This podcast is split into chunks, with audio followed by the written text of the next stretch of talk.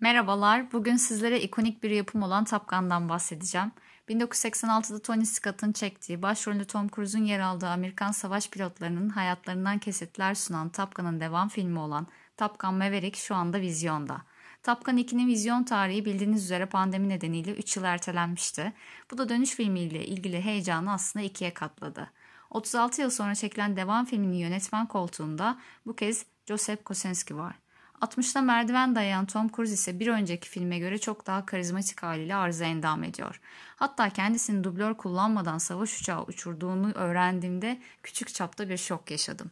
Şimdi hap bilgilerden sonra gelin iki filmi kıyaslayalım. Ama sizi yormadan kısa yoldan söyleyeyim, bu filmin bir öncekinden eksiği yok fazlası var.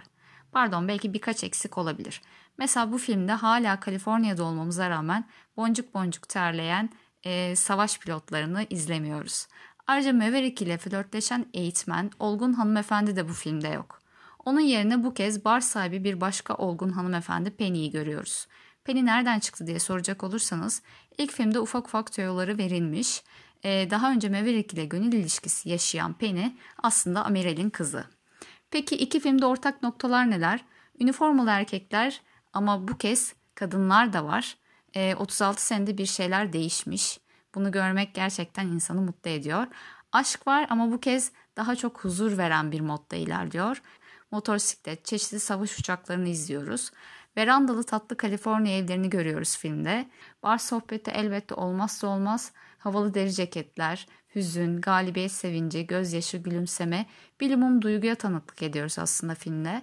Bu filmde ayrıca Lady Gaga'nın Hold My Hand'ini dinliyoruz ama film yine her unsura saygı duruşunda bulunduğu gibi Take My Breath Away'e de selam çakıyor. Kısacası hem sinematografi hem de senaryo açısından bir öncekinden çok daha iyi olan ama devamlılık da sağlayan bir film. Bu filmi kaçırmayın derim, muhtemelen 2 saati nasıl geçtiğini anlamayacaksınız. Hele bir de size eşlik eden tatlı bir insan varsa. Bir sonraki bölümde görüşmek üzere, hoşçakalın.